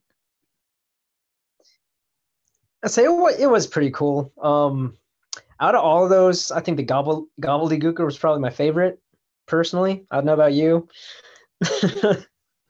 I don't know about that. I, I wouldn't say that, but but uh the Repo Man is the first one to get eliminated. Then Gooker is next, followed by Tugboat. These are happening like super quickly. Earthquake gets eliminated by Kamala. Kim Chee's eliminated next. I think Luke of the Bushwhackers is gone, followed by Cornette. Droese gets dumped by Doink. Volkoff is gone. Then Butch. Kamala eliminates Doink. Michael Hayes then gets eliminated. One man gang. Then Slaughter eliminates Kamala. Then there's the final four of Hillbilly Jim, Slaughter, Brother Love, and Iron Sheik, which lasts about all of two seconds because Slaughter then eliminates Love. Jim eliminates Slaughter. And then Sheik dumps out Hillbilly Jim to win the Battle Royal. And the story is Iron Sheik could not take a bump over the top rope. That's why he won the match. And uh, after the match, Slaughter and Sheik brawl. Sheik Slaughter puts Sheik in the Cobra clutch. And I didn't realize this. I looked in the background. Teddy Teddy Long's there to back it up, to break things up. Teddy Long, really? Yep, Teddy Long was an official. Huh. Holla, Uh, let me ask you this. let me ask you this, Sig Daddy. Who, who was there an Iron Man for this battle royale? You know, like with the. I'm not that insider. Uh, I could not tell you who lasted the long. There was not really an Iron Man because everyone, well, technically everyone was in the ring at the same time. okay, yeah, I guess that's true. It's yeah. not a Royal Rumble. but, but honestly, I love this as a cool down. I just like to seeing the entrances and Bob, hearing Bobby the Brain and Mean Gene on the commentary was great. And I liked it how that just served as a great cool down for the TLC match. And uh, I gave it a B minus. I gave it a C. And it was just it, it served its purpose. I'd say that's what it did for me. Yeah. And it only went um, approximately. Let's look at the time here: three minutes and fifty seconds, according to Cage Match. Jeez. But it was fun while it lasted. And we get a little more serious next. It's The Undertaker versus Triple H. And Triple H, uh, in the lead up to this, is saying he's beaten everybody. And Taker then tells him, if you try me, I'll make you famous. And uh, Taker's waiting for Triple H in a parking lot with a lead pipe. Taker goes to jail after Taker bashes a limousine. Triple H then goes to Regal for he wants full charges, and then he gets a restraining order on Stephanie, so Undertaker can't come within 20 feet. But Taker finds a loophole. Kane grabs her and is ready to toss her from 20 feet up in the air, which is scary. It was off a freaking uh, staircase. And then uh, Taker wants a match with Triple H at Mania. Regal grants Taker's request. And we get the match. And uh, Triple H at one point in the storyline destroys Taker's motorcycle. And then we get to the entrances here. And Motorhead plays Triple H out to the ring. And I don't think Lemmy knew the lyrics to the song at that point. I mean, if he was ad libbing them, I I wouldn't have been able. Okay, so to be honest, I even if they were wrong, uh, I really couldn't understand him that well to know what the lyrics he was saying were. I mean, I heard the "It's all about the game." That's an easy one to hear, but then, I I couldn't tell you what the actual lyrics were from that. I don't know. He he wasn't very good. I'll say that it was. I like the WrestleMania 21 performance better by Lemmy there, but uh, oh. But then Taker, he rides out to roll and he gets a giant pop from the uh, Houston crowd, the native Texan. And they uh, brawl on the outside to start. And let's note this now before we get any further. A lot of these matches didn't start with collar elbow tie ups. I mean, honestly, yeah, that and the fact that they didn't even um no stare downs, no announcing of in in this corner standing so and so. Yeah, as soon as both people were in the ring, they just went at it, which honestly I didn't mind. It's different from what we see now, but mm. it was like every match practically was a brawl at the beginning. But uh we had this we had a brawl to start this one with Taker getting the advantage early on. Um the second Spanish announce table. So they had the Spanish announce table broken from the Shane McMahon Vince McMahon match. They set up just a regular table there with the monitors and everything on it. Triple H ends up on it, and then it just collapses in the background with Triple H on it. Rough night for I mean, the Spanish announce table. I say, yeah, always the Spanish announce table. Uh, the bell gets rung as Triple H gets thrown into the ring. Big rights from Taker. Triple H with the whip and the high knee. Taker no sells. Big rights in the corner by Taker. Backdrop, big clothesline in the corner. And uh, he hits another clothesline in the opposite corner, running power slam. I thought he was going to go for snake eyes there. Then he misses the big running elbow drop. Um, Irish whip by Hunter. Leaping clothesline by Taker. Taker goes for old school waist, takes way too much time. Triple H ends up throwing him off the top of the top rope. Triple H then hits a neck, neck breaker, uh, elbow to the back of Taker, and then elbows a prone eight Taker on the apron. Mike Chioda is the official, by the way. The official, by the way. The goat in this match, yeah. Uh, then neck breaker by Triple H for uh, multiple near falls. Triple H then tries to intimidate Chioda Taker with shots to the midsection of Triple H, uppercuts. Irish whip by Taker. Triple H counters into the face buster, the patented face buster by Triple H.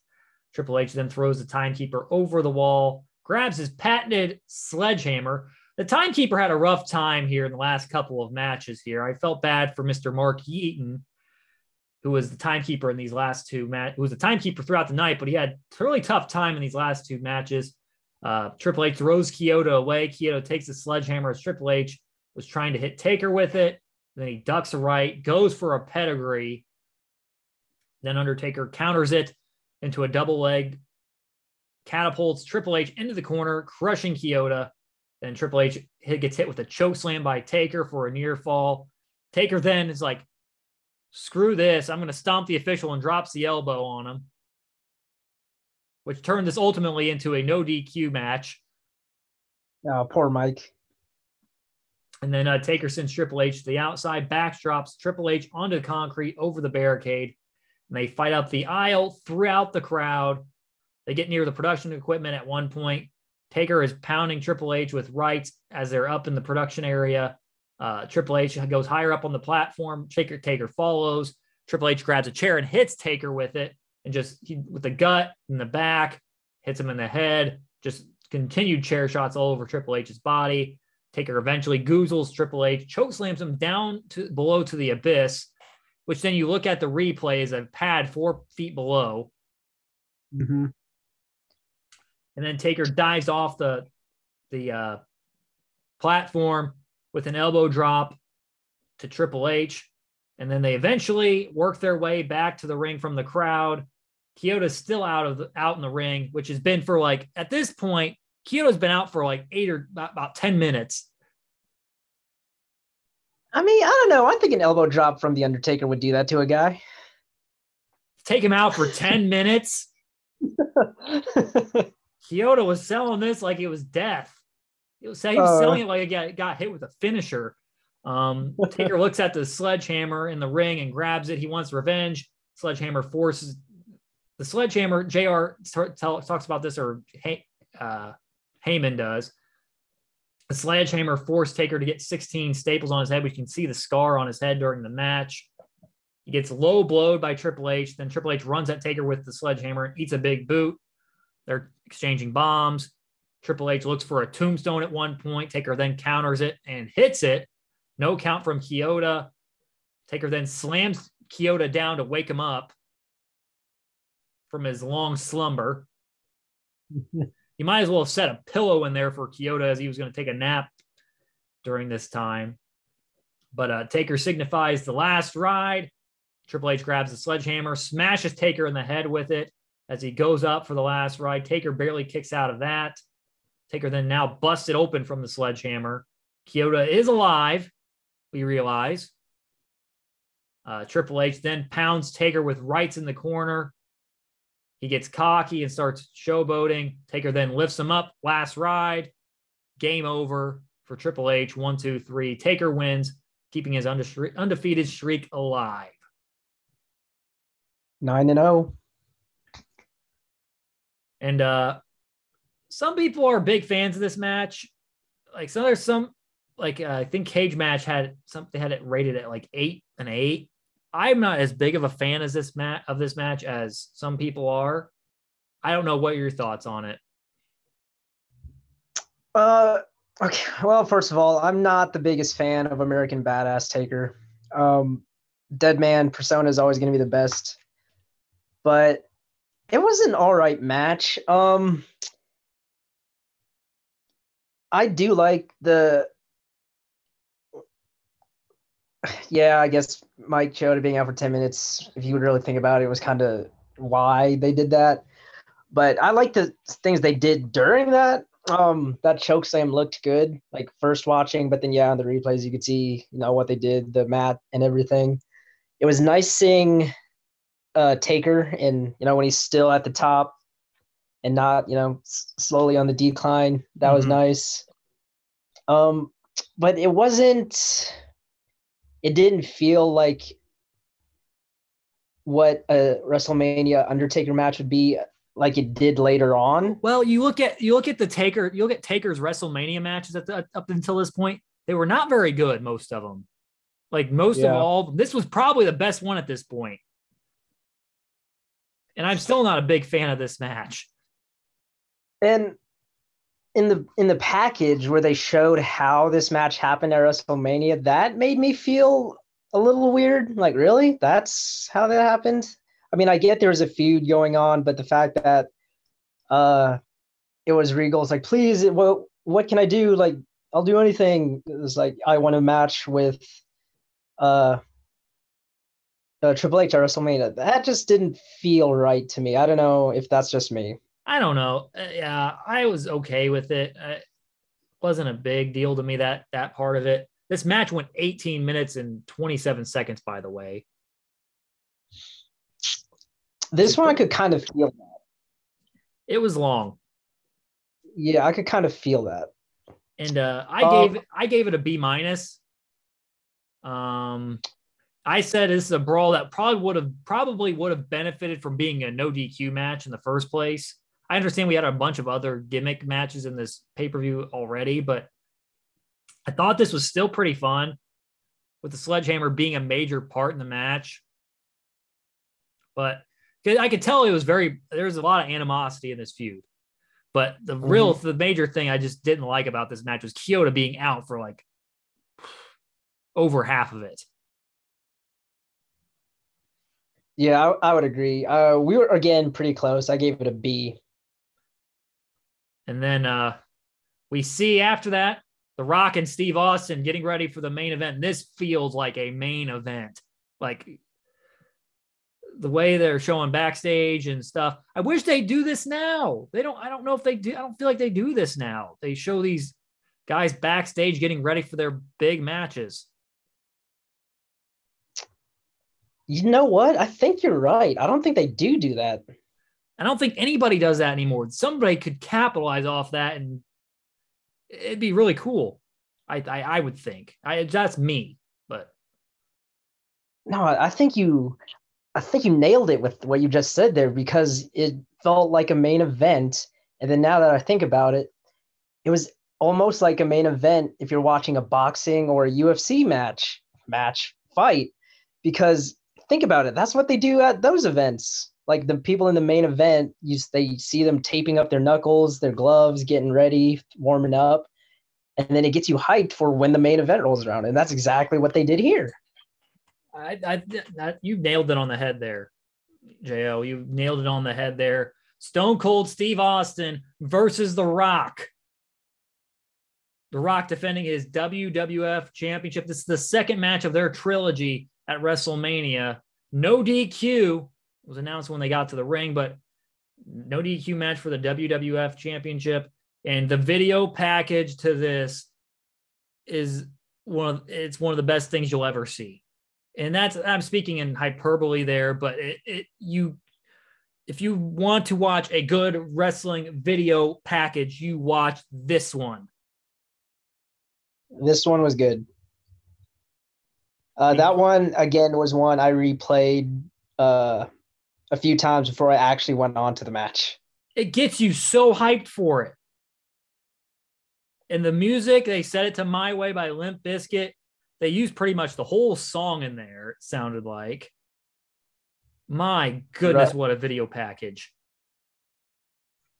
That's it. And when with my comment in the beginning of this uh, episode, I wasn't saying Limp Bizkit was bad, um, but this the song what was perfect for this video package. And uh, the lead up to this is Austin wins the Royal Rumble, and uh, The Rock wins the WWF title from Kurt Angle at No Way Out a month earlier.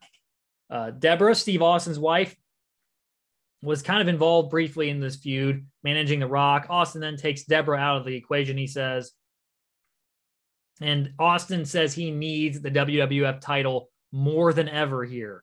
He is like he is a different Stone Cold. He is more aggressive than ever, and it shows in this match. But The Rock comes out to start. The he's the first one to enter here, and I don't know about you when when it comes to Tears of the Rock's theme music. This one's up the, at the top for me.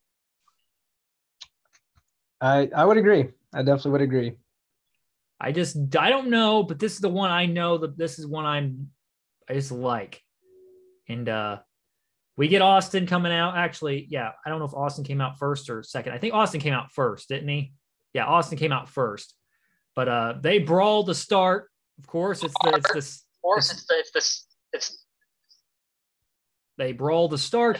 Uh Thesz press to the rock. Crowd is super hot for this. Forearm drops to Rock. Irish whip. Rock counters with a swinging neck breaker. Rock goes for a rock bottom. Austin goes for the stunner. Rock goes for a stunner. Big. They're going for the big shots early. Rock gets then sent out to the outside by Austin. Austin with the rights to Rock over the railing. Vice versa. Back over the guardrail. Austin goes. Austin eventually gets his head slammed into the announcer's table. Austin with a big right to Rock. breaks the knee brace onto the eyes of the Rock, boots the back of Rock's head. Austin then chokes Rock along with the rope. Eventually sets Rock up on the second rope. And I, JR made a note, I think, is Rock was 28 years old here. Right. I that uh, caught my attention as well. 28 years old. WrestleMania main eventer. And then Austin hits a superplex on him and he nonchalantly covers Rock for a near fall. There is the, the momentum switches in this match are constant. It is there's a lot of times where they go back and forth, back and forth, the, turning tides and momentum here. Mm-hmm. Austin eventually exposes the top turnbuckle. Rock fights back. Rock with a clothesline, belly to belly for a long two count. Austin Groggy gets clotheslined over the top rope by Rock. And then Rock drives Austin's face into the announce table and timekeeper's table. Earl then trips over the ring steps along with Rock. Um, Austin hits Rock with the ring bell, busts, busts Rock open. And uh, notice Rock's mom is ringside here. Mama Rock. Yep. And uh, the timekeeper, Mark Yeaton, then gets thrown by Austin again. Man, he is just having a rough time here tonight, especially in these last Poor two guy. matches. Gets no respect. No. And then Austin lays into the with the rights into Rock as Rock's busted open. He slams Rock's head onto the announce table. Rock crawled over the table. But then the announce tables were having a tough night as well here because that just that table collapses. Rock was on it. Mm-hmm. And then JR says, Oh, we have no monitors now. So we have to look up the we look have to look up at the ramp or whatever to see what's going on. They can't see anything. But Austin here is in complete control. Rock is I noted Rock's selling here was just on point. Oh, um, oh man, no one. I'll get to it a little bit later, but yeah, Rock's always been good at selling. Then Austin with the mount, Rock uh, punches Rock in the head repeatedly. He chokes Rock at one point. Heyman then teasing the more aggressive side of St- Stone Cold in this. Uh, Rock fights back for a moment, whips Austin in the ropes, hits a neck breaker for another near fall. at one point, later on. Rock then eventually gets some momentum back, exploding out of the corner with a clothesline to Austin after Austin was arguing with uh, Earl Hebner. Austin with a knee lift, Rock with rights in the corner, sends Austin face first into top turnbuckle. I think Austin at one point did expose the top turnbuckle here again. Uh, Rock with the ring bell lays Austin out. Cover Austin nearly loses. Now Austin's bleeding as well. So both guys are bleeding. This is a blood feud. You couldn't do without blood here. Here. Austin then slams Austin Rock. slams Rock. Austin slams Rock into the guardrail, then gets the advantage, dropping Rock onto the guardrail. And slingshots Rock headfirst into the ring post on the outside. Great sell by Rock there.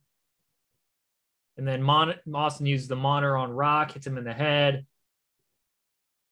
Austin is staring down the rock here. Stunners. Rock goes for a counters a stunner attempt, locks in the sharpshooter on Austin, and Rock is bleeding pretty bad here. He pulls Austin away from the ropes. Austin then crawls towards the rope again and grabs it, breaks the hold. Rock goes for the sharpshooter again, and he's trash talking Austin at this point. But then Austin, he turns the tides, locking in the sharpshooter of his own. Rock eventually powers out. Austin slams Rock's knee, boot to the midsection of Rock.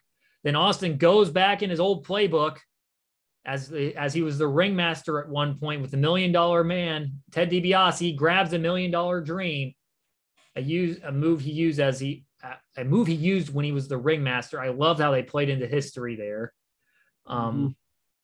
Then they go for the Rock getting his hand dropped twice before Rock fights back. Uh, Rock uses the top rope to kick off and flip over into a pinning predicament similar to uh, Piper Hart from WrestleMania 8, which we will watch later this month as part of our retro WrestleMania reviews here during WrestleMania season. But uh, Austin lifts Rock up with rights, lights up Rock with rights, uh, reverses Austin, hits a stunner on him, Rock then pins Austin. Austin just gets the shoulder up barely. And then here we go. Vince McMahon makes his way down the ramp. and you're just wondering what is happening here. And then we have Rock with rights to Austin, runs off the ropes. Austin hits a spine buster for another near fall. Uh, whip off the ropes. Rock counters, hits the spine buster, people's elbow to Austin. But as Rock covers Austin, McMahon pulls Rock off. Then Rock realizes what McMahon has done, and he is livid. Chases him around the ring. He McMahon chases him around the ring. Not McMahon, but Rock chases McMahon back into the ring where Austin is lying in wait and hits a rock bottom on Rock for a near fall. Then Austin picks up Rock for a stunner. Rock pushes Austin into the ref, knocking Hebner to the floor. Low blow to Austin by Rock. Austin then, actually, low blow by Austin to Rock. Then Austin instructs Vince to get a chair. McMahon has the chair. Austin holds Rock up. McMahon drills Rock in the head with it. And then he throws Hebner back into the ring. Rock kicks out again of a near another near fall. Then Austin, he is he is now incensed. Incensed. Flips Rock off. Rock bottom to Austin by the great one. McMahon then distracts the ref again. Rock throws McMahon to the ring. Right hands to Vince. Rock turns around right into a stunner. Right into a stunner. Rock kicks out. Austin is absolutely shocked. Austin McMahon then gives Austin the chair. Austin clobbers Rock in the head with the chair. And he's did done the deal with the devil. Rock again kicks out. Austin then adds insult to injury, jabbing chair into Rock's chest, slams it into Rock's back, jabs it to his back some more times just to make sure everything's working, just to make sure Rock's done. He covers and wins at 28 minutes and eight seconds. And oh man, what a match! God, what a match! For man, they the the match starts. They hit the gas immediately, and they do not let up. It was the the match was intense almost entirely throughout like the the the momentum there the amount of momentum shifts because they're so evenly matched they know each other so well. It was just great and i and i like i said i love move theft. That's that's one of my favorite things. That's a common theme will be here. But uh the only thing the only thing i don't like is the ill-advised heel turn here. Because in in in texas jr made a point on this on his podcast and Texas, you're not going to get Austin to get booed. He could kill somebody and he and he would and he wouldn't get booed. Okay, I I guess that's true because I was gonna say while I well I me personally didn't have a problem with the heel turn. I think Vince coming out for as long as he did I don't know. Maybe it's because I knew I knew what was going to happen, but he came out and he came out and he stayed out there for a pretty long time. I'm thinking if maybe he didn't come out, like if he came out later on and helped win the match sooner, it would have been more shocking. But I, I, I didn't think the heel turn was bad. I see why it makes sense why it wouldn't have been a good idea. And why would it why would Austin ever work with Vince? That's the that's the one thing as well. That's it's just it was the shock for the shock value. I get that. That's the only right. that's the only damper on this match. That's the only thing that's keeping me from giving this an A plus. It's an A. It's a very, very like it's like if that didn't happen the way it did, I, it would have been an A plus for me. But it was just that detail that lowered the grade ever so slightly. This is one of the greatest. I'm not going to say this is one of the best main events you'll ever see anywhere. Eh, it will. It, will be. The WrestleMania when it comes to WrestleMania main events, this has got to be at or near the top of the list. Really? Cuz cuz I put it as I mean, you you alluded to it. This is probably one of JR's best calls ever. Oh yeah. All ever. night, all night. I mean, but even uh, besides the iconic, he's shaking hands with Satan himself. That that line by itself is just chef's kiss.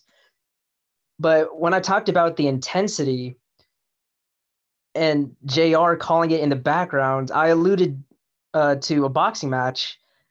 Hearing JR call this while there's all of the intense wrestling going on, it felt like a boxing match. Like he was calling it shot for shot, and I loved it. And, And yeah, also, I have to say, no one can sell the stunner like The Rock. it is so kind of goofy in a way, but you know what? The Rock does the way what Rock does, and he he does it, and it made him so much money wrestling. But yeah, what what you end up giving this grade wise, Jo? I gave it an A plus plus. honestly, it's yeah, it's it's that good. It's that good. It's just I just that's the only that's a very minor detail. If this would have been in any other place than Texas, the heel turn would have worked. Right. It definitely would have. And just some real quick things uh, to that I did mention that gave it that grade. Those were some of the longest twos and closest pinfalls I think I've ever seen. And they protected the rock so well here. They protected Yeah. the rock so well because he kicked out of absolutely he got kicked out about out of he kicked out of pretty much everything. I'm at a loss for words, but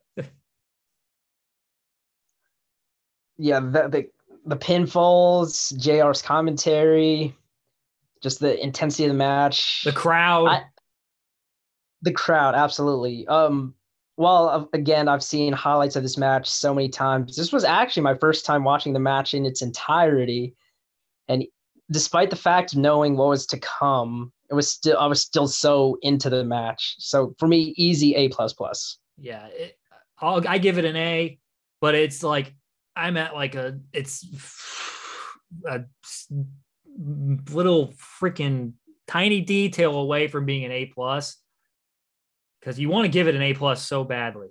But man, Mhm. it's such a good match. Go check that one out. It's it's just a great. It's what? Where would you rank this among WrestleMania main events, Jo?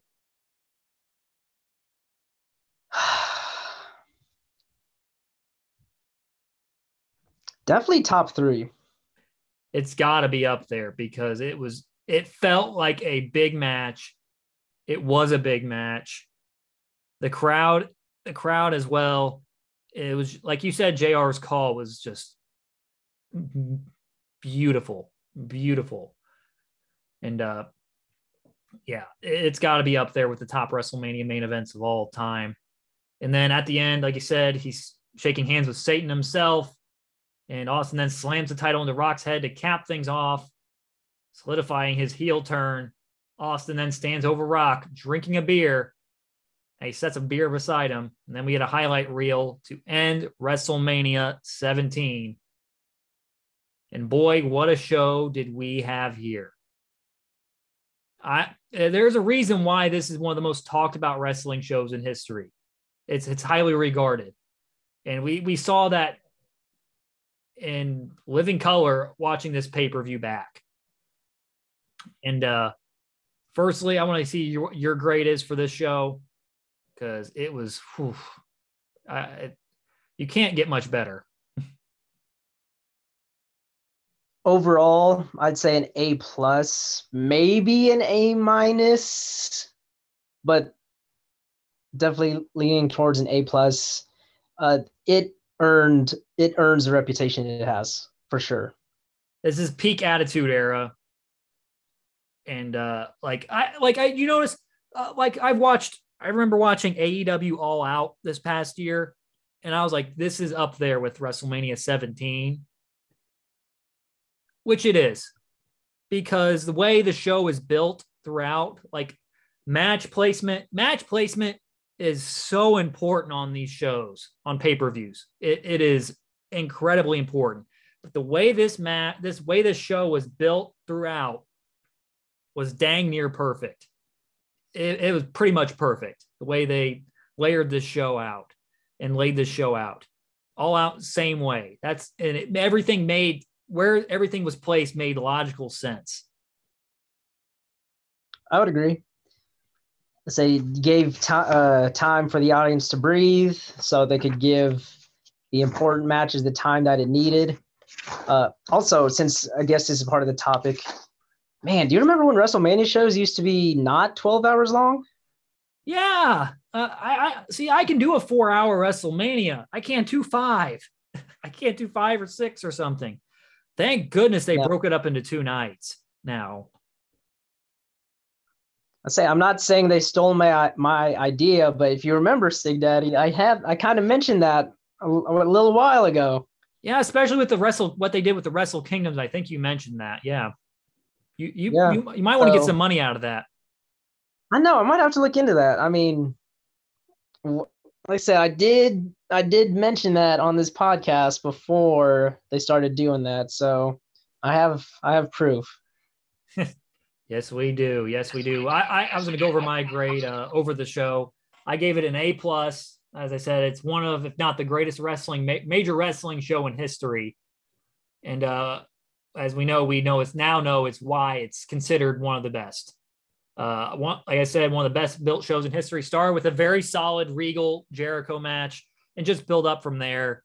only really bad match on the show was Chyna and Ivory but it served its purpose as well. See, that's that's all I ask for is it serving its purpose. Uh, Angle Benoit, that's a hidden gem that not enough people talk about. Um, gimmick battle royal was just a lot of fun and a nostalgia fun. The hardcore match, hilarious car wreck, TLC match, the greatest of its kind. Austin Rock, like I said earlier, it's quite possibly one of the greatest wrestle one one of the best main events in WrestleMania history. And the McMahon battle was just a fun story driven match. Mm-hmm. Can't say much else about this show. No. But uh this is a long one. This was a long one, Jo. But uh, we at Sig Daddy's Wrestling Show hope you all enjoyed this WrestleMania review WrestleMania X7, WrestleMania, also known as WrestleMania 17. Uh, hope you give, if you want to give your thoughts on this show, make sure to tweet me at Sig Daddy Wrestle. Let me know your opinions of this show, WrestleMania 17. And there's more to come this month for this uh, retro WrestleMania reviews for this month. Next week, we will be joined by I'll be doing on I'll be solo with the Stranger Rings podcast. Jo will take a couple of weeks to get himself set for our WrestleMania 8 review at the end of this month, but there will be uh, the Apron Bump podcast will be featured not next week, but the following week. But Stranger Rings, the Stranger Rings podcast, who joined me last year for a WrestleMania 21 review, returns to the show next week as we look back at WrestleMania 22. And lots of fun to be had here on Sig Daddy's Wrestling Show this month. Uh, how do you like this episode? How fun did you? How much fun did you have here, Jo? This was a great show. Um, well, both WrestleMania and this episode was a lot of fun to watch. Um, it was fun seeing all the wrestlers that I knew still in, you know, prime of their life, able to go. So it was really awesome to see, especially for. Again, I've seen so many pieces of this WrestleMania in highlights and just separate videos. So it was nice seeing where it all really came from, like seeing it in its all entirety. together. Yeah, it was. It's just it's just a fantastic watch. Can't recommend going out and finding this on Peacock and watching this WrestleMania one of the best of its kind, if not the best WrestleMania. And uh, before we go, JL, where can people find you? You guys can find me on Instagram and Twitter, both same handle at Jeremy Ordaz, all lowercase. All righty. You can find Sig Daddy's Wrestling Show at Sig Daddy Wrestle on Facebook, Twitter, and on Twitter TikTok. And on TikTok. You can also find the show on Instagram at sigdaddy.wrestle. Also, make sure to follow the oh, podcast on Spotify, Apple Podcasts, Podbean, the iHeartRadio app, or wherever you get your podcast. And if you like the show, make sure to leave it a five star review. We greatly appreciate it. As I said earlier, stay tuned for next week WrestleMania 22 review here with the Stranger Rings podcast. For JO, I'm Skylar Sig Daddy Sigmund saying so long, everybody.